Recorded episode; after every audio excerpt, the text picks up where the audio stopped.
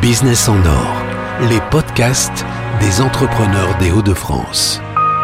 Je rencontre aujourd'hui Christophe Levif, PDG du groupe Netco, groupe de communication qui regroupe à peu près tous les métiers de la communication.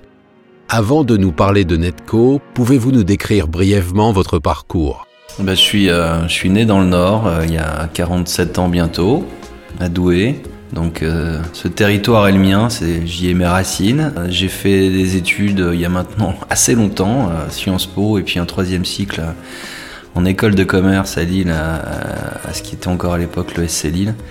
Et puis, euh, bah, dans le cadre de ce troisième cycle, j'avais un stage de six mois à effectuer. Je l'ai fait un peu par accident chez KRBO, qui est l'agence de publicité du groupe à Lille.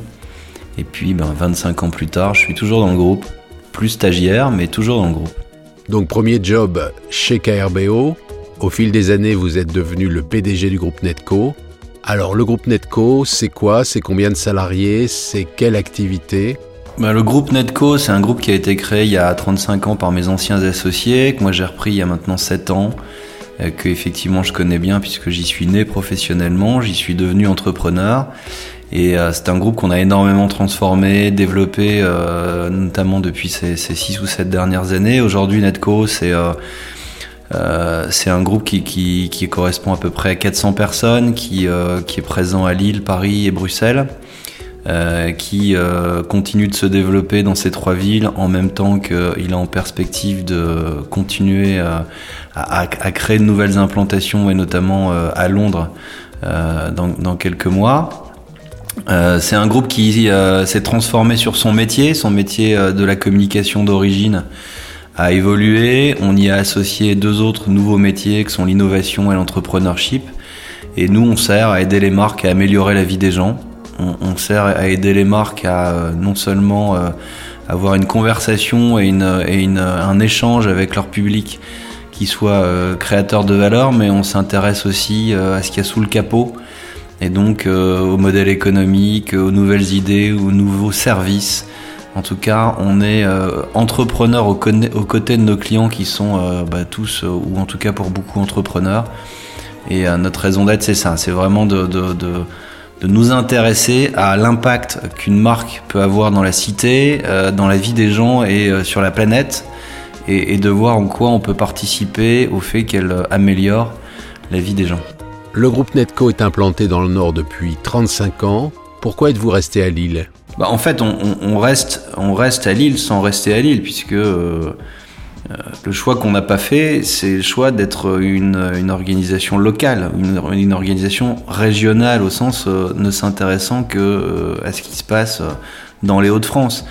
en revanche, le choix qu'on a fait, c'est d'être fidèle à nos racines, de garder euh, le lien avec ce territoire qui, euh, qui, est le territoire de naissance du groupe et qui est le territoire qui, qui a du sens pour nous en termes de valeurs, de, de façon d'être, de philosophie entrepreneuriale, d'envie de développer ou de créer des emplois, de façon de faire son métier. Donc on est attaché à notre territoire et on n'a aucune raison de perdre cet attachement à ce territoire et on n'a aucune raison de ne pas faire de l'île le, le, l'headquarters, le, le, le, siège, de continuer de, de, faire de l'île le siège de, nos sociétés. En revanche, euh, raisonner uniquement euh, entre guillemets intramuros et euh, ne pas chercher à aller gagner des matchs à l'extérieur du territoire parce que ça profite aussi au territoire, ce serait euh, une erreur sans doute, et puis euh, bah, ça nous amuserait moins.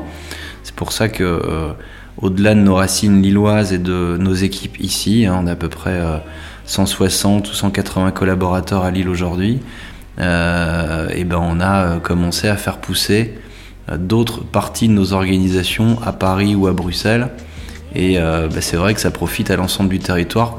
Je pense que ça a du sens. Et puis, c'est un, une fierté aussi pour nous de, fabriquer ici, dans le Nord, un champion, euh, une entreprise qui euh, aujourd'hui fait partie des trois principaux acteurs indépendants sur son marché. Et donc euh, voilà, euh, même si tout ne se passe pas ici et que tout ne doit pas se passer ici, c'est fort pour nous d'amener une valeur ajoutée à ce territoire et d'amener aussi notre part à son rayonnement national et international.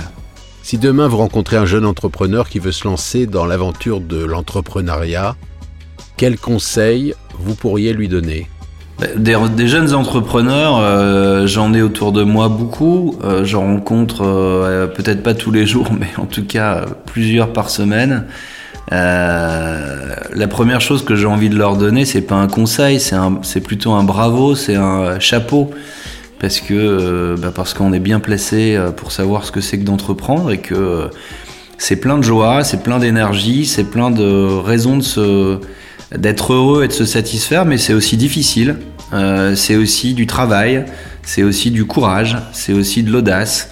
Et donc la première la première chose que j'ai envie de dire à un entrepreneur qui qui crée son entreprise ou qui a créé son entreprise ou parce qu'il faut pas oublier cette catégorie d'entrepreneurs qui a décidé de prendre la relève de quelqu'un qui avait fondé 5 ans, 10 ans, 20 ans, 30 ans plus tôt euh, l'entreprise. Euh, et ben à ces entrepreneurs-là, j'ai d'abord envie de dire bravo parce que euh, et chapeau parce que voilà c'est un, vrai engagement de vie professionnelle. avec toute la liberté que ça peut apporter d'entreprendre et puis aussi bah, les contraintes, les exigences, l'exemplarité avec laquelle on essaye chaque jour d'avancer à la tête de nos entreprises. Donc votre vie professionnelle est à la fois passionnante et certainement très prenante. Est-ce que cela vous laisse un peu de temps pour d'autres passions dans la vie? Bah, En tout cas, euh, ce qui est de plus important dans ma vie, c'est euh, ma famille, c'est ma femme, Cécile, c'est nos enfants. Euh, on a quatre enfants de, de, 18 à 9 ans, deux garçons et deux filles. Il n'y a rien de plus important dans ma vie. Et donc, euh, ça permet aussi de, relativiser les engagements professionnels et euh, de retrouver une sorte de légèreté ou une sorte de distance quand, euh, bah, on a des moments un petit peu plus tendus ou un petit peu plus chargés au niveau, au niveau, au niveau boulot.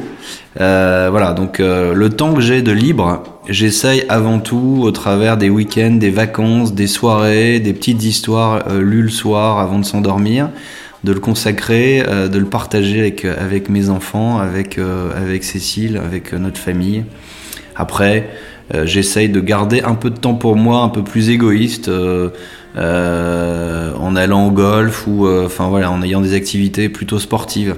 Mais voilà, le, vrai grand plaisir que j'ai, c'est d'avoir du temps avec mes enfants, individuellement, séparément, et à faire des, des choses euh, sympas et euh, surtout à essayer d'avoir ma tête au-delà de mon corps, complètement euh, présent pour eux et disponible pour être avec eux et faire avec eux et vivre avec eux.